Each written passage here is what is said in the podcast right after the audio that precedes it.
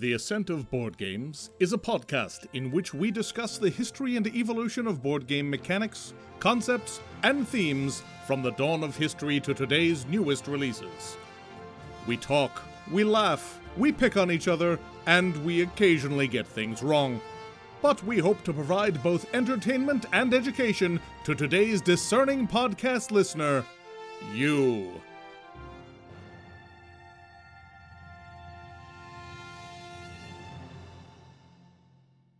Previously on The Ascent of Board Games.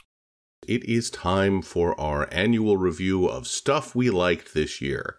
Jason is not with us today. He is, however, kind enough to have pre recorded his selections. I don't think any of us are going to score any points without Jason here. I kind of did these in year of release order, so they're no particular order in terms of favorites. My next pick is Heat Pedal to the Metal. This very much feels like a Formula D, but instead of being dice powered, it is card powered. Which is infinitely better. The Adventures of Robin Hood.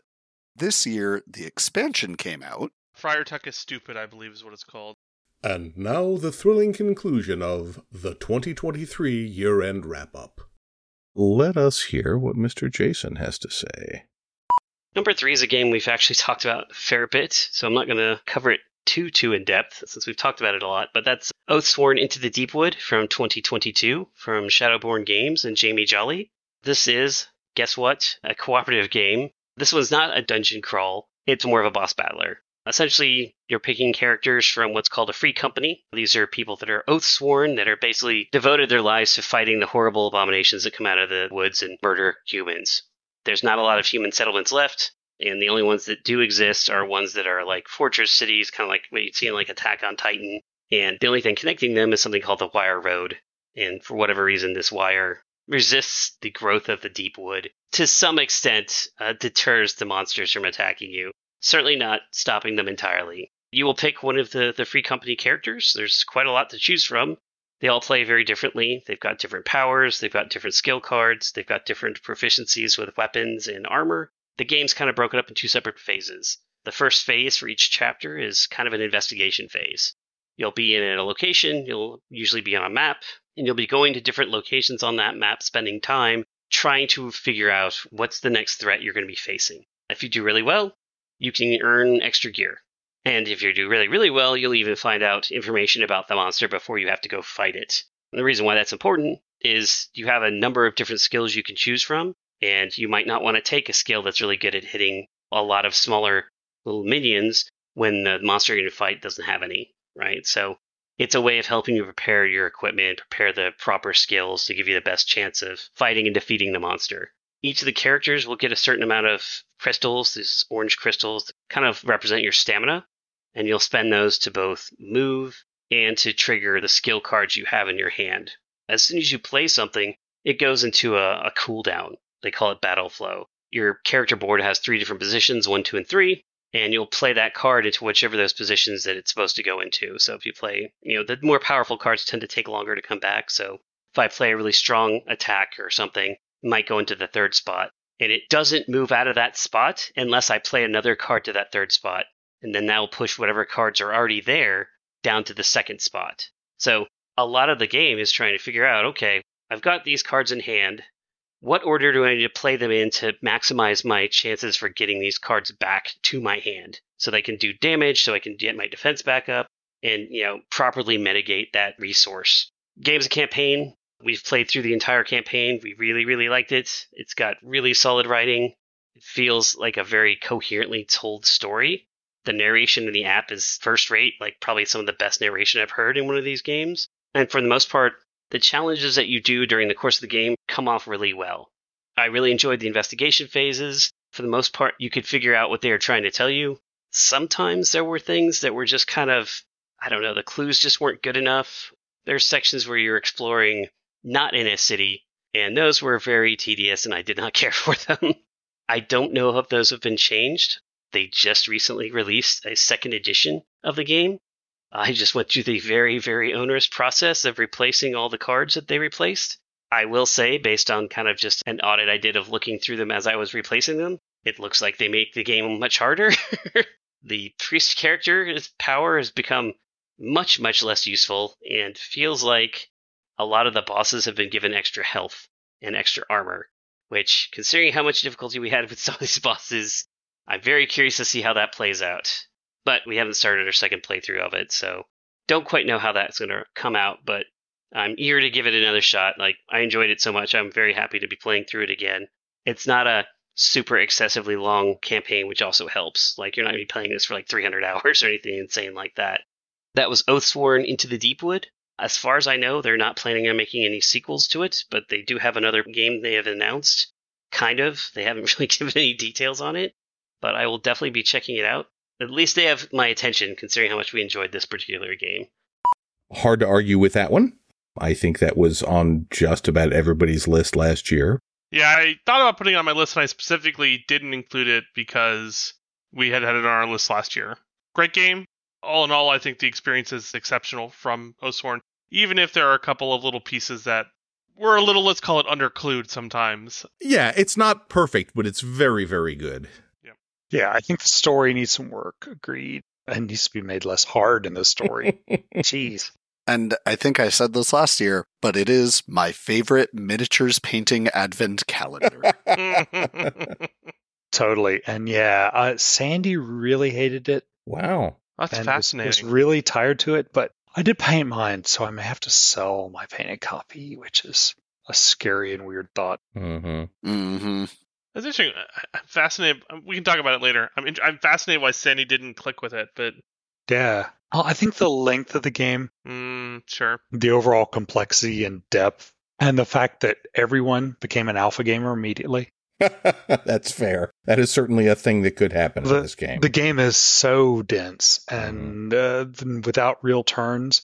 Wait, I need to do this. Wait, no, no, no, no, you can't do that because I and getting into like arguing about the details of a turn. I think that burned her out. yeah. Sure. I don't think we had as much of that problem, but I could certainly see it happening. Yeah, totally. All right, Joe, what do you got for us? So for third on my list, I have Earth, designed by Maxime Tardif and released by Inside Up Games. And Earth is it hasn't quite reached this level, but it is it is pretty close to functionally firing terraforming Mars. It's an action building game, right? On your turn, you select a specific action. You get to choose between a, a handful of different actions. And the nice thing is, you do stuff on your board, and everyone else does stuff on their board at a lesser effect. It's one of those, hey, you pick everybody benefits, right? Mhm. So there is almost no downtime in the game. There can be little spots of it, right? But generally, every time every player takes a turn, everybody is doing stuff to their board, which I love in games. Sure. Functionally, you're kind of engine building, right? The setting is you're building planet Earth functionally. You have various kinds of plants and biomes, and you have a kind of a four by four grid that you're laying these things out in. Some components want to look at the cards nearby in the grid for scoring purposes, which can make the decisions about where you put stuff in the grid very impactful. There's a set of kind of centralized things that you're trying to work towards that are, are the scoring for the round. And you know claiming them early gets you more points and over time gets you less points right? If you're the first person to score them you get the maximum and then that number goes down every turn. Much like terraforming mars's core mechanic is you get a big hand of cards and you play out cards to kind of build your engine. Earth is extremely similar to that. It kind of doesn't have terraforming mars's map section which sometimes can feel like an afterthought. You know, you can certainly have a game of terraforming where your map is you you put a little green on there, you put a couple cities maybe, but it's it's still kind of barren. Whereas you know there are some games where it's it's kind of lush and full and looks really great, right? Earth kind of does away with that bit, and you just have your individual grid. But it feels really good. It evokes a lot of the same emotion for me that Terraforming Mars does, right? The hey, let me go get some extra cards and then see what's the best path through here of the the cards that I kind of pull? How do I make the best use of all the stuff that I've gotten to achieve like the centralized goals and my personal goals and all that kind of stuff? I don't think it's quite at the point where I'm like, hey, yeah, it's totally fired terraforming Mars for me, but it is excellent. I really, really like it. Yeah, I think this would have been on my list if I had gotten to play it more. It's like we did a couple sample turns for a previous episode and tabletop simulator, and I turned around and bought it immediately because I knew I was going to like it. I just haven't gotten to play any more of it yet, but it looks really promising, and I'm glad to hear that with a little more time in it, you're still digging it. Yep. I like this one a lot. Point for Joe. Ha ha! Yeah. this game is good. It is very actually reminiscent of Wingspan, which I don't love. Mhm. And I think the primary difference is in Wingspan, you are getting your birds to build a engine to generate more resources to get more birds to score more points, yada yada yada. In this one though, what you are building is that grid, which is just building points. It's skipping that spend money to make money engine that Wingspan has. So, Mike, what is next on your list? Next on my list is a game called Decorum. Decorum is a game that is created by Charles McKen, Harry McKen, and Drew Tenenbaum, and is published by Floodgate Games. This is a game that I was introduced to this year that is tandem interior decorating. except, you know, with terrible roommates who don't talk to each other. Everybody has a set of secret conditions that they must meet in regards to the design of this shared living space. On your turn, you can either remove an object from a room, place an object in a room, or paint. When somebody does something, it is immediately followed by, uh, I or hate why would color." you do that?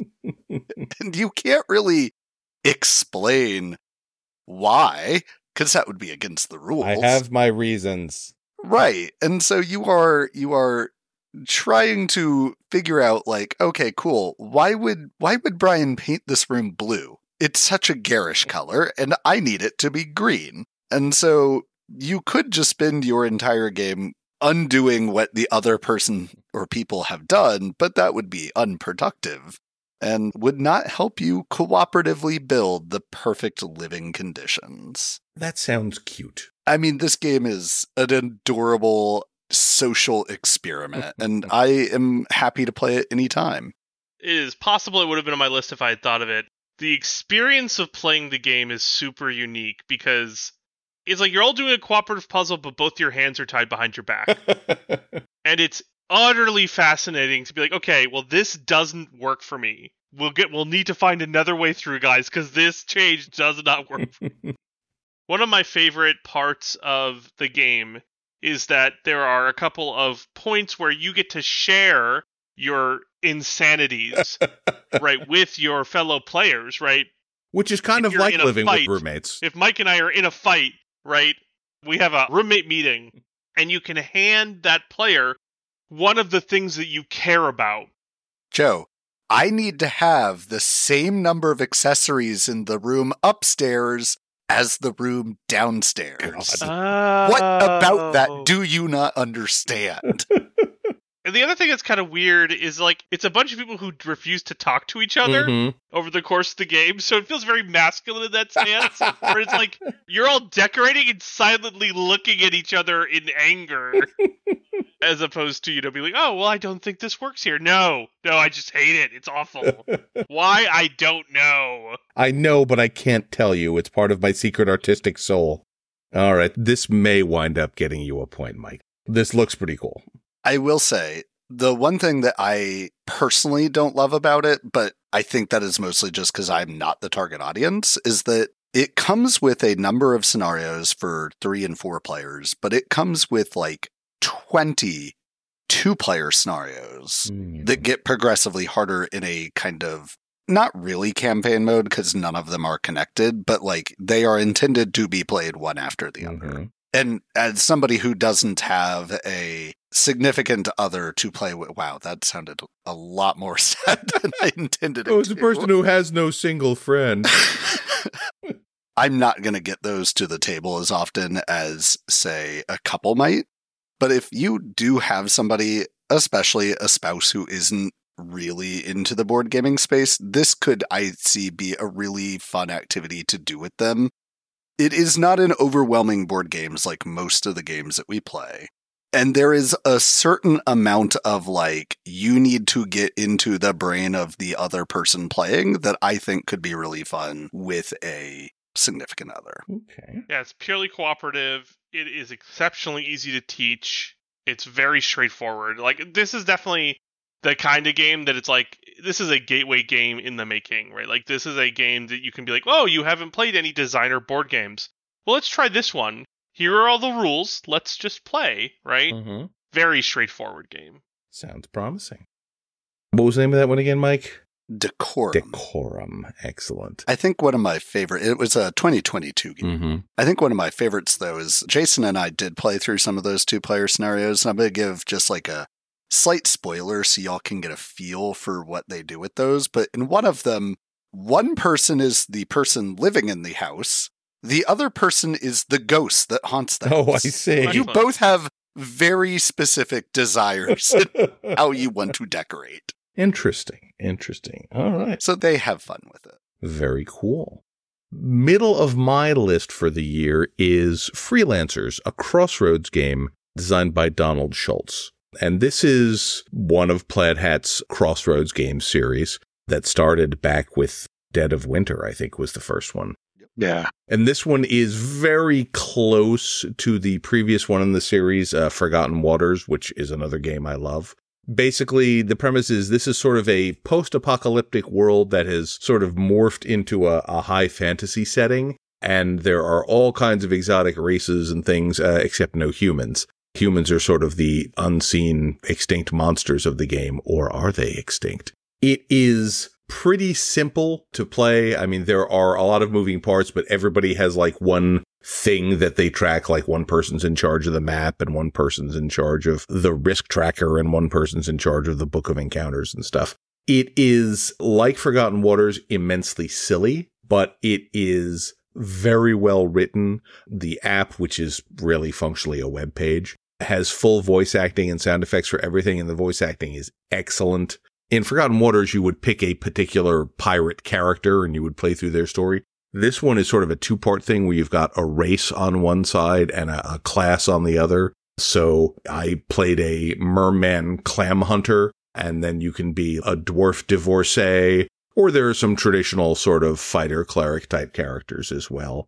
And there's the barbar barbarian barbararian barbarian barbarian. Yeah, exactly. Yeah. And there are, I think, four different games in the base box. Each has its own map and its own storyline going on. Everybody goes along. You're choosing where to go when having different encounters. They have what they call a threat bag wherever you're traveling, and there's a bunch of tokens in there to start with. When you travel, you draw one of those tokens, and if you get a set of three of certain tokens, then all of your target numbers go up because the game is getting harder. And if you do that enough times, it will fail but you can buy supplies and recruit companions who also go into that bag and make it less likely to draw those symbols. Companions are really neat. They give you some special powers, but whenever you use that power, you give the companion to someone else.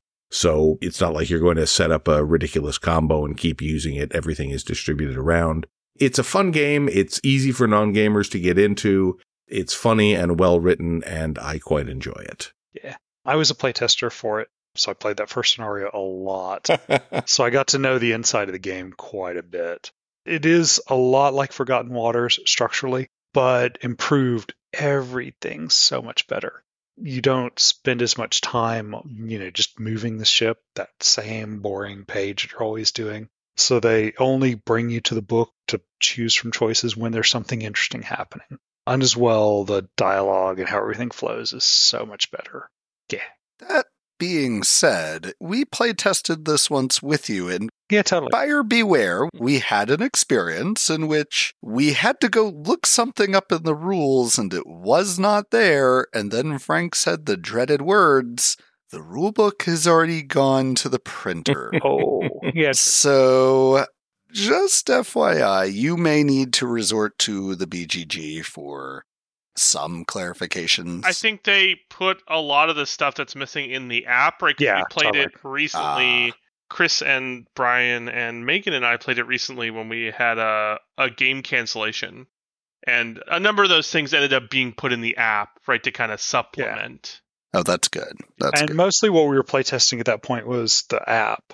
Mhm. And so, yeah, they were able to do quite a bit there. And I've noticed when I played again that they've improved the flow of that a lot. So we did good. Yeah, I think if the game has a weak spot, it is the rule book. But again, with the, the stuff that's in the app, I think that's not a big deal. Yeah. But yeah, I quite like it. It's a lot of fun. It's certainly not high drama, but I think it's enjoyable. It's exceptionally silly, but it's it's lots of fun. Yeah, I it really- plays I up to like seven well. people, and it's not going to significantly expand the playtime, I don't think. So yeah, freelancers, I like it. You should buy it. So let's see. I've got Kinfire Chronicles Night's Fall, designed by Kevin Wilson and Daryl Hardy, Adela Kapusinka, and Brandon Purdue. I'm going to stop you right there for just a moment. No spoilers. Joe and I are getting ready to play this soon. Ooh. No spoilers. This was kind of refreshing after Oathsworn. The rule books are not good, but the rules are not complicated at all. The rules are very simple and straightforward. There are a few weird kind of things going, but basically it's structured like Oathsworn. It's a big old campaign. You've got a kind of story part, and usually most of the scenarios end with a battle, or sometimes two battles or whatever. The one big thing here is it's a deck builder. So you have a fixed deck you start with of 18 cards. And these cards are in pairs. One of them is an action card, which you get to play on your turn before or after moving, and that's usually your attack, but not always. And you do have some cards that are free to play. And the second card is a boost card, which is played on other people's turns and used to basically bump their effects or twist, you know, their action or attack. You go through a choose your own scenario.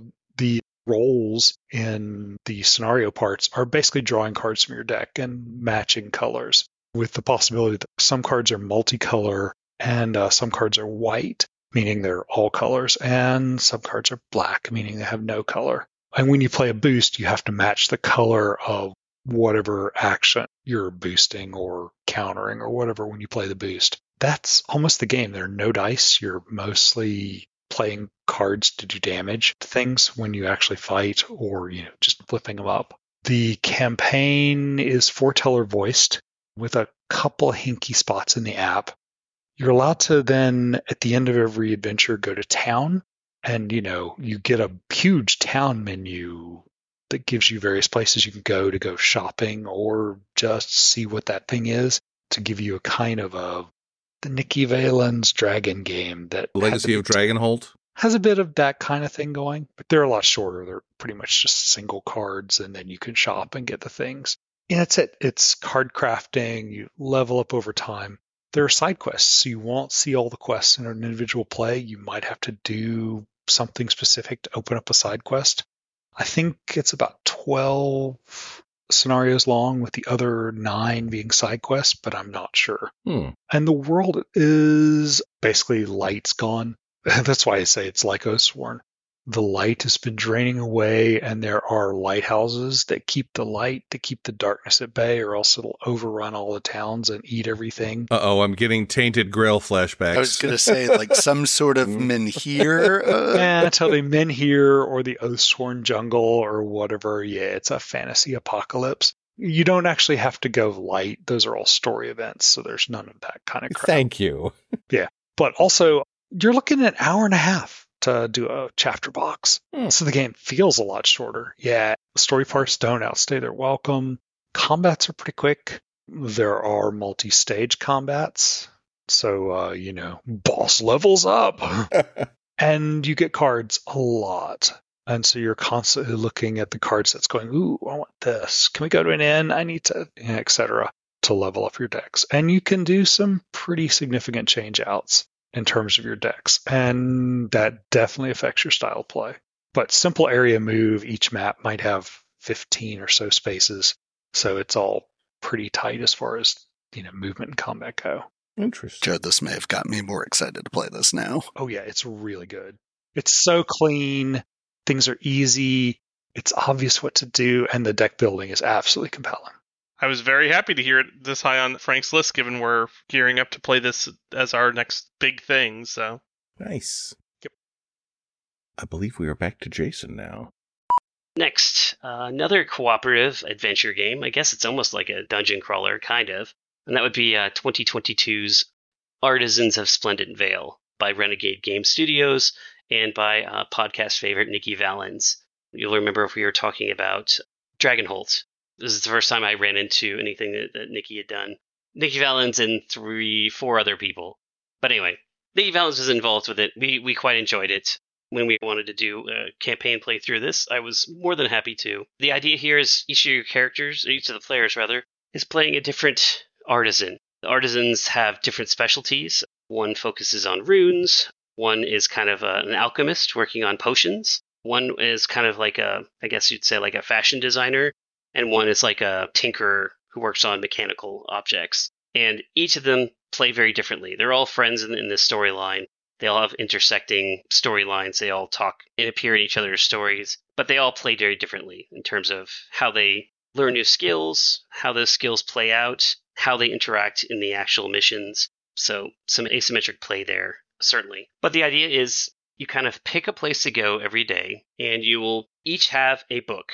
Each character has their own book, and most of the sections, when you go exploring somewhere, will say go to you know page 792 and all of you will read along with 792 they recommend one person kind of being the primary narrator. And then you might have prompts inside of your own book that says hey your character says this thing now. And so you, you do take turns reading from your separate sections. And sometimes when you're doing some exploration you'll be looking at a map on your page and the map will have little points of interest. It'll say okay you know hey here's a table. It'll and on the table will be written a number like 242 and then maybe on this window there's another number 741 whatever. All the people are looking at the same map in their own books but some people have different numbers because their character sees something different or has a chance to interact differently. So they all get to read the things but they all have kind of their own separate lens that they're looking at things from based on their character. Unsurprisingly considering who's writing it the characters feel very well defined very well fleshed out they have personalities they have histories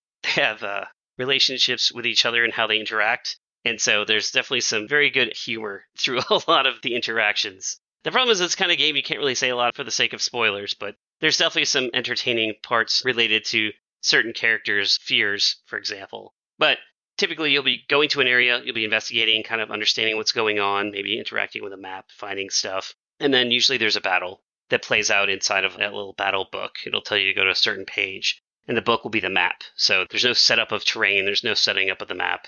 Mostly all you have to do is find the actual tokens that represent the enemies you're fighting and put them in the right places, and then track who has initiative. The way that the characters activate is based entirely off of spending dice. So at the beginning of the battle, you roll, I think it's eight dice. And then when it's your turn, you roll three additional dice that go into that dice pool, and your character can do two actions. So you might spend an attack action to attack a monster, and then spend a move action to move around. One of the interesting things you can do is there's a side on the dice called a boost that's a little plus symbol that will modify some of your actions. So, for example, you could do a move boost or an attack boost. And if you look at your character sheet, it will say, hey, your attack value is two underlined plus one die. So that means you're going to do two damage and roll a die. And if you get the same icon, you add one damage to it. Well, if you're boosting that, that underlying value goes up by one. So Boosting is how you can get extra movement, how you can get extra defense, get extra damage, and then, of course, a lot of the skills and equipment that you get will modify that as well. There are stickers to place on your character for their armor. One of the characters is almost entirely based on placing stickers on a vision board. It's been very delightful. We've, we've had a good time with it. Honestly, it's had more content in it than I was expecting. I didn't think it would have this much to do in it. So it feels like we're about halfway through it's kind of hard to get a sense on it because it's literally just you do things every day. I'm just basing that off the fact that they have a certain number of places for you to write entries for what you did in that adventure. But really enjoying it. We just got back into playing it again. I hope we even have it scheduled again coming up. So it'll be nice to continue that and see where it goes. This is a very wise choice. Jason is a smart man. Mm-hmm. I will say that Jason is not the only person who has this on their year end top five list. So I may have more to say about it later, but generally everything he said is true. It's real good. It's not on mine, but only because I put it last year because it is a great game and so well thought out. Mm-hmm. I'm right there with you, Fred, because I thought we had started playing this last year. So I did Yeah. not include it on this year's list because of that. It was this year, and I went back and checked. Wow. I was trying to figure out if we'd played Oathsworn this year, And we had at least two sessions this year of Oathsworn. Hmm. Because I, I went back and looked at our text message chain. Well, it's going to get an honorable mention in my book Okay. then. I agree with Brian. It is also on my list, so we'll talk about it then. Indeed. But Joe, what is on your list now? So number two is La Famiglia, The Great Mafia War by Maximilian Maria Thiele by Feuerland Spiel. This was picked up by friend of the show Patrick at Gen Con, I think. Origins Gen Con? I can't remember which one. And it is a surprising pick for me. It is a game that I have almost purchased several times now because I liked it so much. And my biggest problem is like, when am I going to get this game to the table? So let me talk about how it works. It is a four player game, but really it's a two team of two game. Your two groups of mafia families trying to control territory. In essence, the team together, if they control six provinces, they have a specific name for them, and now it's totally leapt out of my mind what it's called. But you need to control functionally six provinces, or if any individual person controls five provinces, their team wins as well. And there are a couple of really, really clever bits to this game. The action selection section of the game, you are taking colored discs that are either your color, other player's color, or a neutral color, and moving them in the same column, kind of from an upper area to a lower area. And when you move the token down, you obviously use up that area. Each area can only functionally be used once a turn, and they do a bunch of different effects. You know, you'll like get a bunch of money, or get to advance your family, or put some units out on the board, or recruit some additional units so you can put them out on the board. That mechanism is, I think, honestly the funnest part of the game. It's really cool the way it plays and interacts, and you go in a weird crisscross pattern. So it's like team one does something, then team two does something, then team was does something, then team two does something, kind of back and forth. If you end up using an opponent's colored disc, you have to pay them a dollar in essence, a lira, as I think as they call it. And that mechanism is just really fun, and it's very interesting because you get opportunities to like replace discs with your own discs and where you have discs and what disc you use is always an interesting decision. It's like, oh, well, I'm going to move down a disc. There's no neutral disc, but my partner has a disc and that's all I'll use theirs, and I'll give my partner a dollar.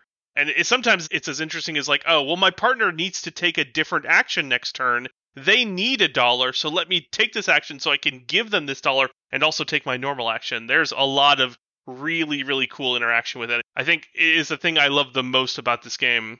Over the course of the turn, you'll be placing orders out onto the board, and then at the kind of at the second phase of a round, you'll then resolve all the orders on the board. Some of the orders are about like getting money and beefing up your defense.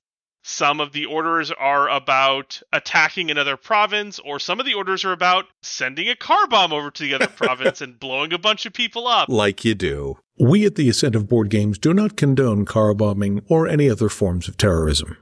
combat feels a lot like, not exactly like, but a lot like Game of Thrones. If Game of Thrones was a game I played all the time, this game would immediately fire Game of Thrones for me because you can place a single order per space and then you resolve the orders, you place them all face down, and then at the end of the action round, you then do all the resolution and you do them in a specific order. And there's nothing quite as fun as like both of you and your opponent flip over an attack order, but your attack order's first, and that's all that matters. Or your opponent flips over attack order, but you flick over an earlier order that's a car bomb, and you're like, well, cool, I'm going to car bomb that place is about to attack, and now they're not attacking because they're all dead. the game was a ton of fun. If I felt like I would get it to the table ever, really, because it's like it's a really hard game to get to the table because it's exactly four players, two teams of two, and it's an involved game. It's a four or five hour game. It's a commitment. I would buy it because it has an amazing theme. The art in the game is great. The mechanics are so smart, so so smart. I really just totally appreciate the game. Yeah, it's interesting. Like you say, it doesn't sound like your usual cuppa, Yeah. but I'm glad to hear that it's a good one. I'm a little concerned with how excited Joe was about those car bombs. there's nothing there's nothing quite like I was playing the faction that was good at combat.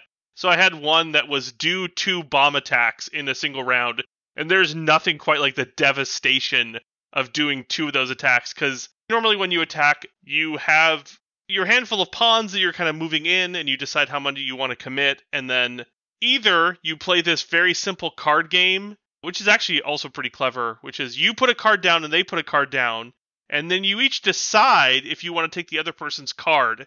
And of the cards, two cards are bad for you and one card is good for you. And so the likelihood that your opponent put down a bad card is higher than the likelihood they put down a good card. But they know that, and so they maybe they put down the good card. Oh, so But they're they face that, down. maybe they put down a bad card. It's very much a cup in front of you, cup in front of me kind of thing. Huh. What is it? Never, never challenge a Sicilian to a game of wits. Never go in against a Sicilian when death is on the line. Exactly. Exactly. And so you do literally one round of that card mechanic, which will cause some people's tokens fall off the board. And then you start with the attacker just removing pawns one at a time until you're out of pawns. And you can choose to not play the card game and instead, as the attacker, just lose two pawns and then go to resolution, which is really lose two pawns, then you lose another pawn, and then you start doing the back and forth, right? Hmm. so it makes resolution extremely fast in a game that is this complicated. It has like some flavors of diplomacy or Game of Thrones where there's not a lot of randomness here. I think there is functionally no randomness now that I think about it, which is great. In a game that needs to be this tight, having there be no randomness, it has shades of diplomacy, it has shades of Game of Thrones, and I think it's just a much better implementation of a lot of those same themes in a way that is a lot of fun and can be very surprising. Okay. Interesting. I like the idea of it. I don't know if I'd want to play it for three hours. Yeah, that's fair. I had a ton of fun when we did it. And like I said, I have thought about buying it a couple times, and every time I think about it, I'm like, yeah, but when would I get it to the table? I like it a lot, Mhm. but like it is because it's so far out of our normal kind of set of games. It's you know it's weird. Yeah. All right. Well, I mean, hey, you like what you like.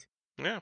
Yeah, it does remind me of some of the coin games I have been looking at and want to do Cuba Libre so badly now. So Hmm. The reason that friend of the show Patrick purchased this is he was walking by the booth and that he saw kind of the top of the board game kind of blown up a little bit. And the game's art is this very stylistic very sharp contrast art style. He noticed it was two guys on a vespa and then he noticed wait one of those guys has a bat. And they were driving away from a house and then they noticed that the house is on fire. And he's like okay i need this game. That's got a lot of character right there. yeah, you should put it in the show notes, right? The box lid is so, so, so full of character. I like it.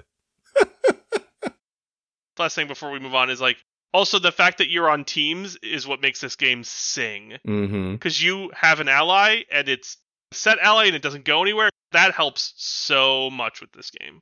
I'm guessing you can't share that much information with your partner. No, no, you can share all the information with your partner that you want, but you can't share resources. Ah, okay. In fact, the only thing you can share with your partner is you could give them money. But if you give them money, you take a general action, which is share money, which is you give one coin to your partner and you give one coin to the bank. Ah. And money is a whole deal in the game. and so doing that is a big expenditure, Okay. but sometimes it's necessary. All right. Interesting. Hmm. La Famiglia. And that's familiar with a G because Italy. Yep.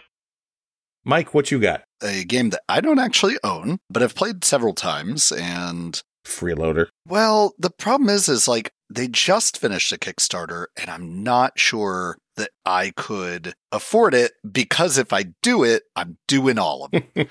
and that's a dangerous prospect. So that game is Final Girl, which originally was released in 2021 via Kickstarter, but just finished up their what they call third season. This was designed by Evan Derrick and AJ Porfirio and was published by Van Ryder Games. This is the classic theming of a horror movie where you are the final living or the girl who is supposed to survive till the end.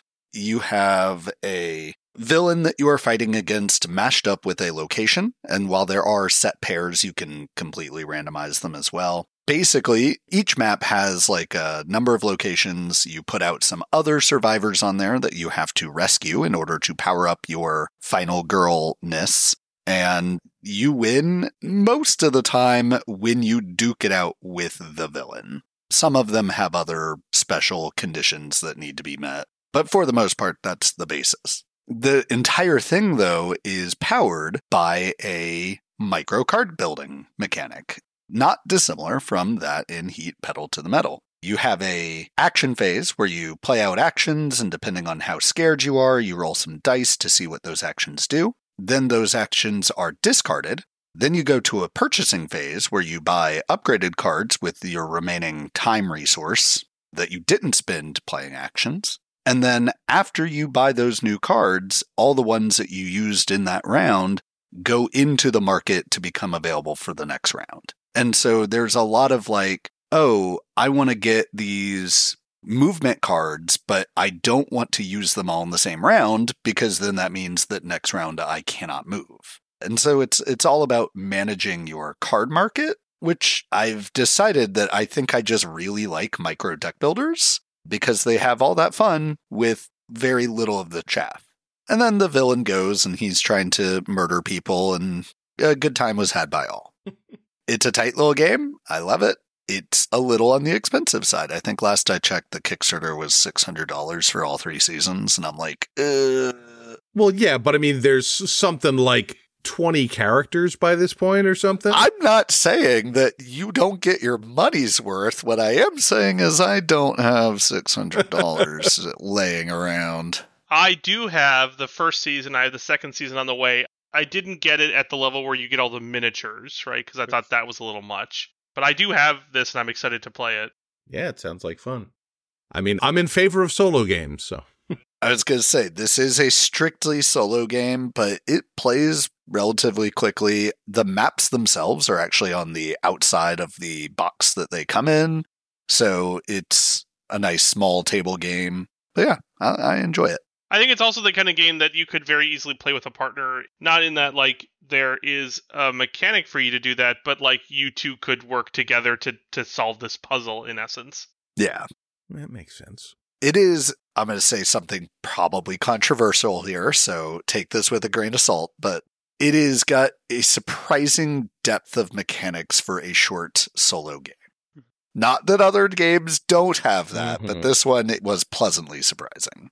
Very nice. Cool. And I think if anybody likes horror, they will dig this because it definitely gives non copyright infringement uh, villains from all your favorite movies, such as Alien, Freddy Krueger, Jason, It. But actually, none of those. Right, they're similar to, but legally distinct a from. Hand guy and a hockey yep. mask guy.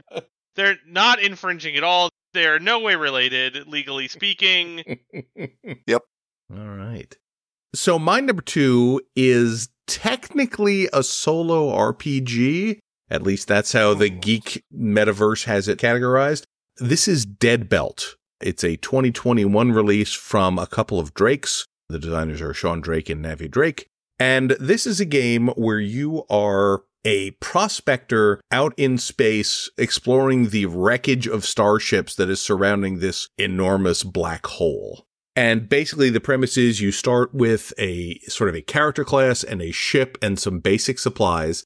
And the ships that you're going after, you kind of randomly roll what class of ship and what specific ship you go to find. And then you're laying out a set of playing cards. It's a regular deck of playing cards, although there's maybe 15 to 20 cards, depending on how big the ship is. And these cards are all laid out face down. You pick a spot where you land, and whatever's in that spot that you land on is destroyed. So hope it wasn't anything good.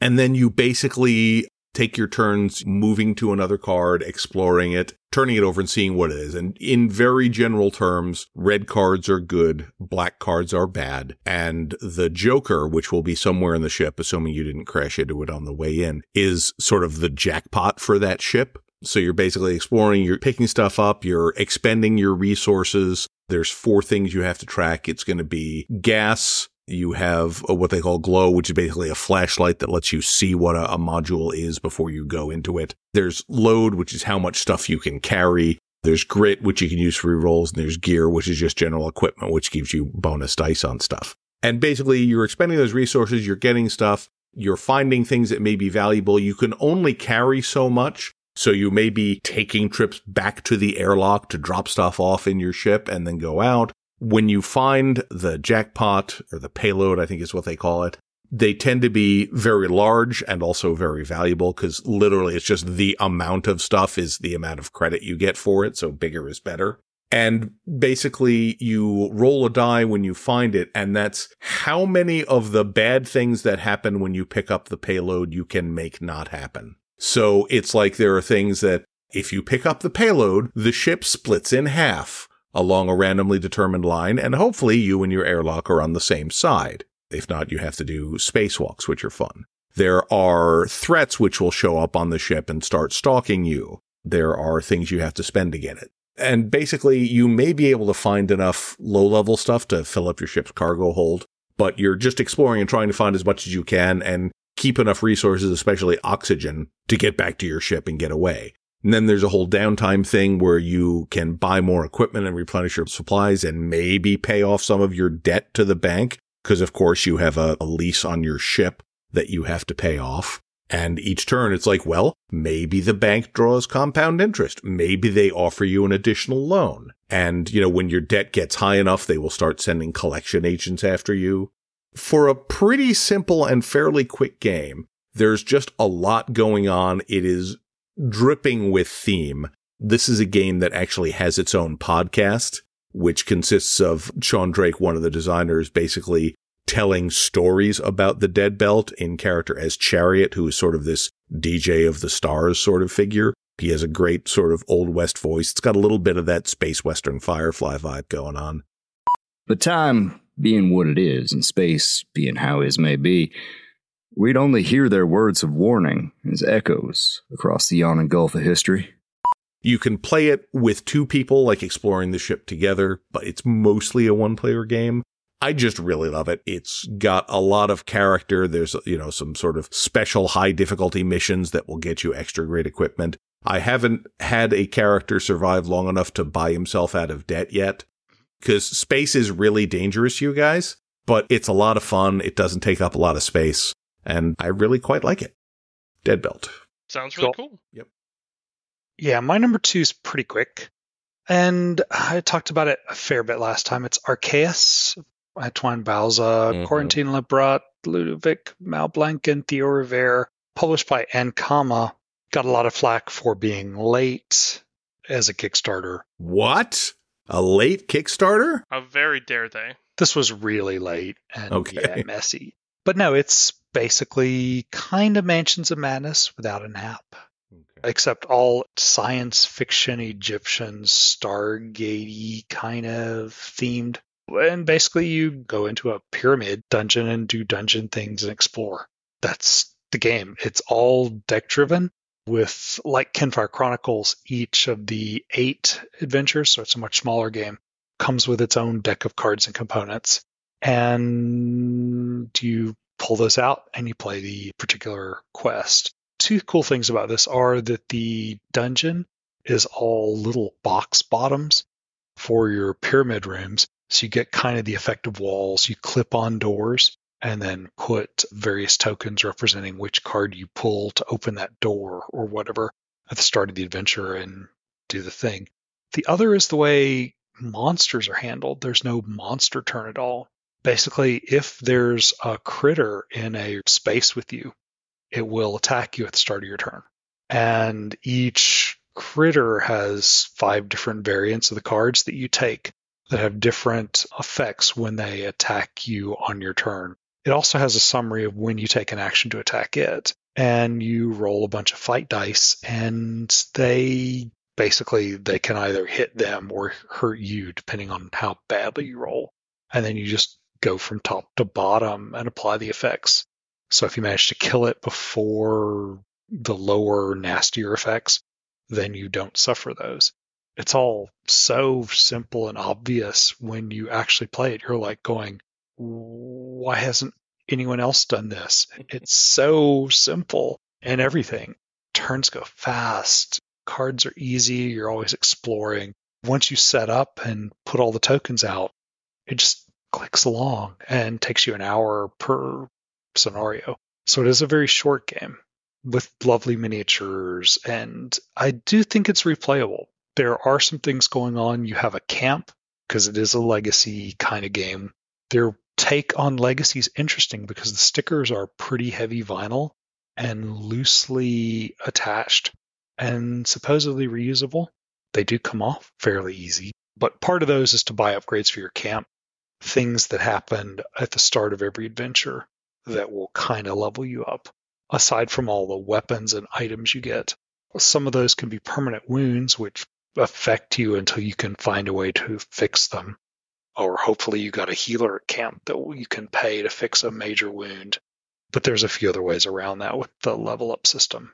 Oh, and most important, if anyone saw Moon Knight, Aha. which I loved, it wasn't very popular among the Marvel crew, I guess. But there's the female hippopotamus death. mm-hmm. Mm-hmm. There's totally a miniature for her. Nice. And this automatically, you know, makes it the greatest game ever. it's the greatest game ever. It's not even your number one, Frank. Oh, you're right. That is the All right. greatest game. ever. Okay. The second Okay, greatest exactly. game ever. Yeah, I bought this after you talked about it last time, so get yourself a retro point. Yeah, no. I haven't gotten it to the table yet, but it looks pretty cool. I think it's something Megan and I might dive in on at some point. Yeah, and it's just so it clicks along so nicely and evenly, and it's fun. I mean, for all those big, giant, sprawling games, although this is a pretty decent sized game, this one's just simple and fun and flavorful. It's lovely. Nice. And that is just for everyone's reference, that is Arkeis, A R K E I S. Yeah, it also does five, which is not a thing we see much. Yeah. All right. Let's let Jason finish his list. So my last one, it's also a cooperative game. It's not a dungeon crawl or a bass battler, so it is different. This is a game I actually ran into at Gen Con and did a demo there. Never even heard of it. A game called Mission Control Critical Orbit, released this year, 2023, by 3WS Games, created by Corey Andalora and Donnie Coleman. So this game is a real-time asymmetric cooperative game. Essentially, any game you play of this has a hard limit of 20 minutes. You start a timer as soon as everyone's ready to play, and you have 20 minutes to accomplish your goal. And your goal in this specifically is you have an astronaut who's up in space who needs to reconnect their oxygen supply before they die and try and get back and you know land from space. One player will be playing the astronaut desperately trying to make a path between the oxygen canisters using hose pieces that are in the shape of tetraminos, I think they are actually. And they're trying to make a continuous path. And they have to like open valves and have certain number of connections to generate enough oxygen to survive. Helping them are three different mission controls from around the globe that are all doing different things. This is where the asymmetric part comes in. The astronaut it has three dice. They're going to roll those three dice. Then all the other players, not the astronaut, all the other players have to agree on two of those dice that they're going to resolve. So they're six sided dice. So let's say they roll a one, two, and four. All of the other players have to decide what two numbers they're resolving. Are they mm-hmm. resolving the one and the four, the two and the four, the one and the two? What numbers work best for the most amount of people? And then once they've decided on that, all of those other players have to write those numbers somewhere on their board. And their boards are very different. For example, one of the mission controls has a series of columns that have a total number at the top of them. They tend to be increasing, but they're kind of all over the place. It'd be like, I guess the numbers range from like a 7 to like maybe a 35. And they'll have a certain number of boxes underneath that column that are where you can slot dice numbers in to try and reach that number. So maybe the column that has a 7 only allows you to put two dice there. And the column that has, you know, 35, maybe you can put seven dice there. Whatever it is. And so you're trying to slot these numbers in, but you have to connect any number you write down has to be adjacent to either an existing number you've already written down or one of the numbers that's already on that board. So you're constantly trying to slot these and get these totals to match what you need them to be, and you always have to write down something. So you don't have a choice. If they're just giving you stuff you don't want, too bad, just deal with it. So that's one mission control. Another mission control is trying to create, they have like, I want to say six different tables of rows and columns. And they're trying to write numbers in the rows and columns that never repeat. So in your entire column, you want to have, let's say there's six spaces, you want six distinct numbers. You don't want to have the number three twice or the number two twice, whatever. You're trying to not have any duplicates. And you're also trying to do that with the rows themselves. So it's always constantly balancing, okay, where can I actually make this work? And sometimes it just doesn't work out. So that's another one of the mission controls. The last mission control is trying to make Tetramino pieces, like make the shape of a Tetramino piece by writing the same number next to each other. So think of it as a giant grid, right? And like they will write the number one four times in a straight line. Great. Now they've got an eye piece that they can give to the astronaut to try and help them connect those oxygen cylinders. But this player wants the same numbers all the time so they can keep making the same shapes. And they have to really be careful that they don't start overlapping with other shapes and screwing themselves over to not being able to complete things. So they've only got a certain amount of space to do these things in. So the entire time that you're putting all these numbers down as those mission control people, you also have these little bonus spaces that will allow you to give other people, either other mission controls or sometimes even the astronaut, a bonus that will help them. So for example, like I might put a number on a icon of the person who's trying to make a Tetramino piece. And my bonus I give them might be something like, hey, you can pick any number you want and resolve it now. That could be huge for them, right? It's really helpful for the person who's trying to come up with the sums because a lot of times what you'll have is like four columns that are like one box away from being completed and they just won't roll that three that you need. And they're like, hey, you get a bonus. You're like, oh, thank God, I got that three. I can put that three in this spot and I can resolve it. Awesome. So it's very hectic.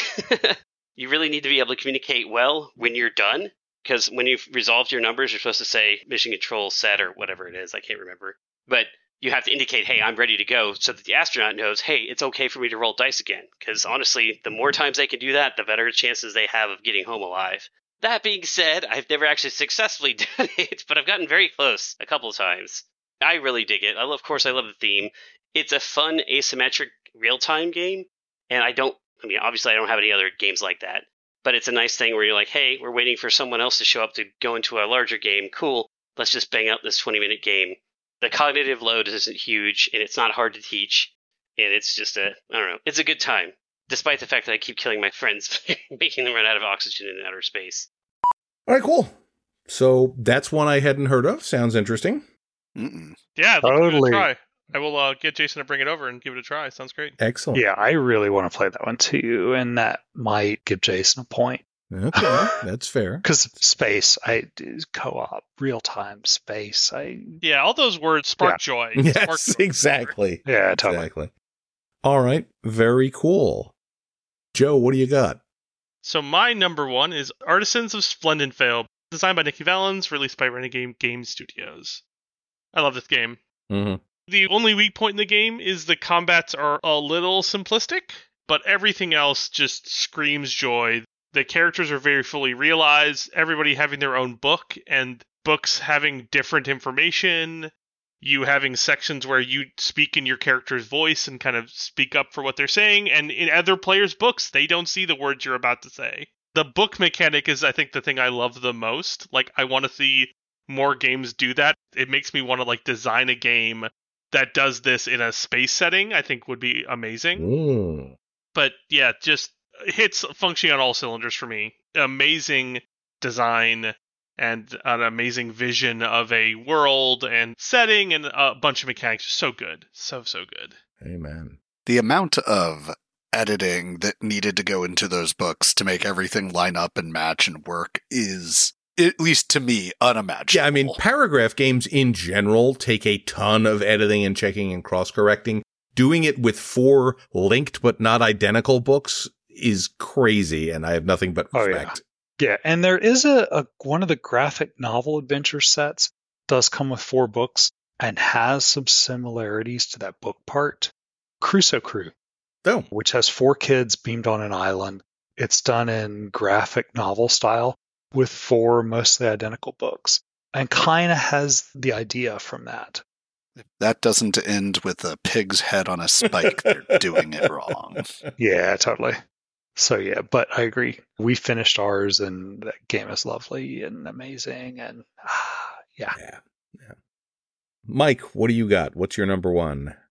So we've already discussed my number one, which was Heat Pedal to the Metal. Wow. Again, I just I've currently got a thing for tiny deck builders. Apparently, Yeah, it's real good. I quite like it. If I had played it a little earlier this year, it might well have been on my list.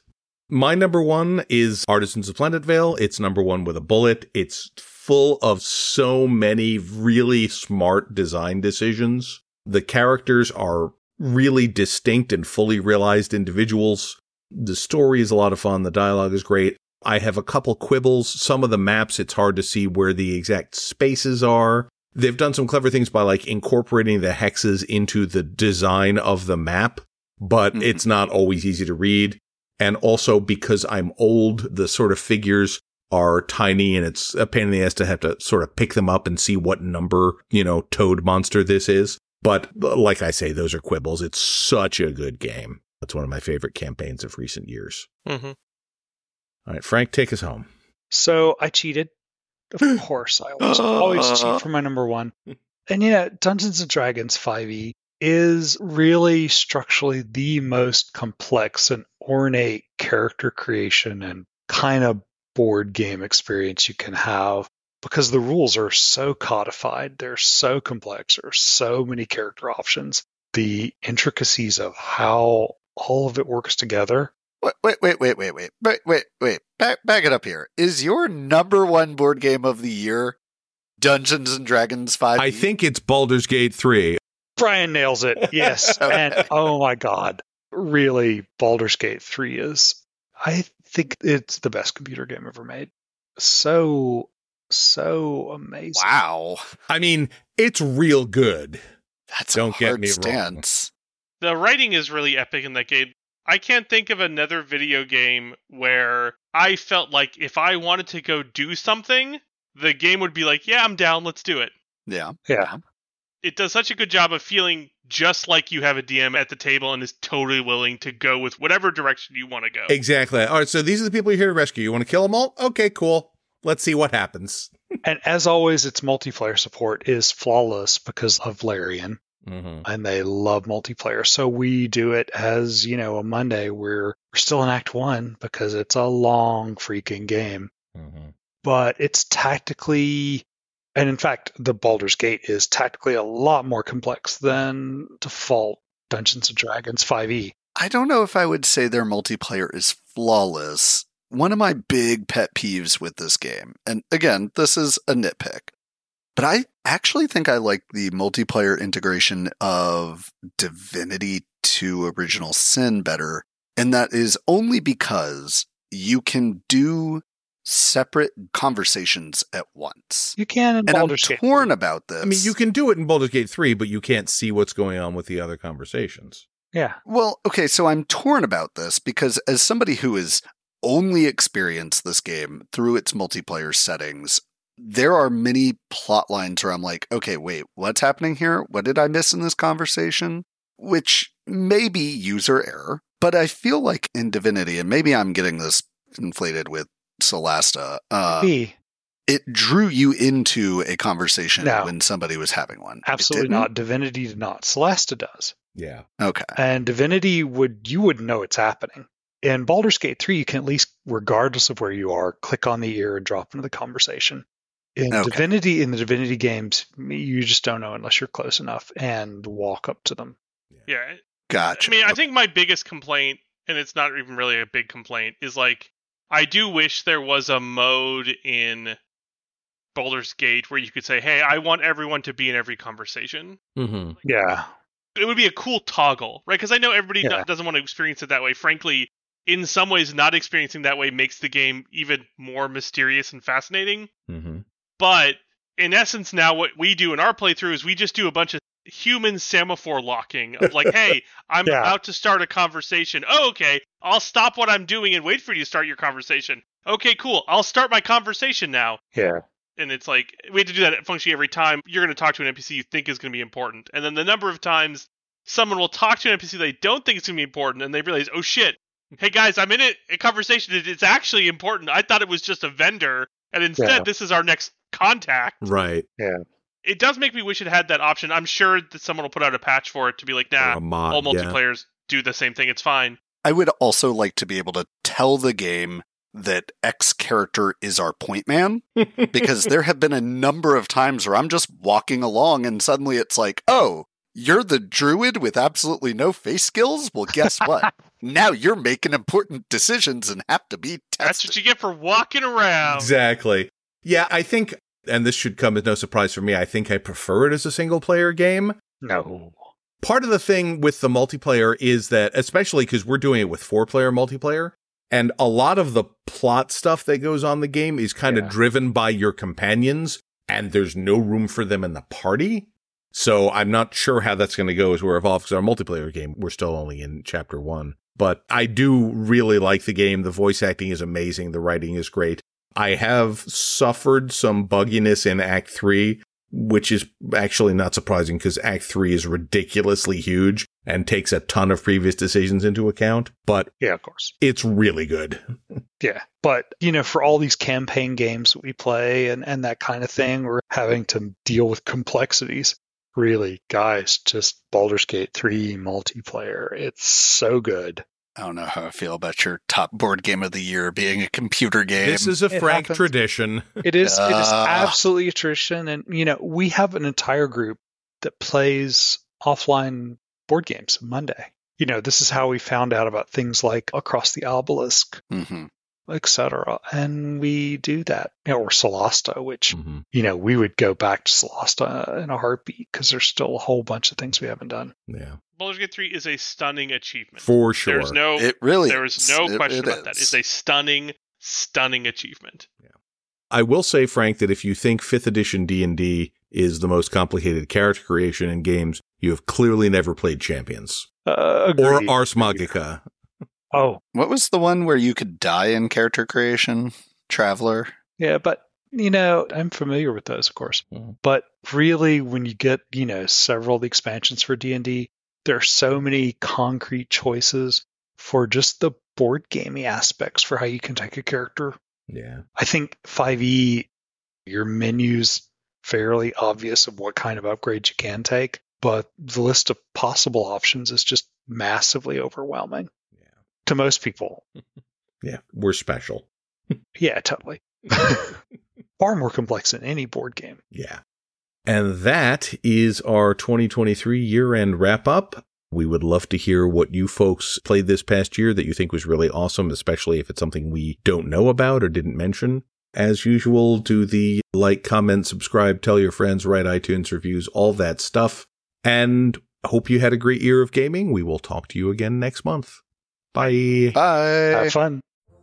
We hope you have enjoyed this episode of The Ascent of Board Games, which is protected by the Creative Commons license. Opening and closing music is Evening Melodrama by Kevin MacLeod via Incompetech.com. Full details can be found at ascentofboardgames.com. Please share, like, subscribe, review, and comment on this podcast. And thank you for listening.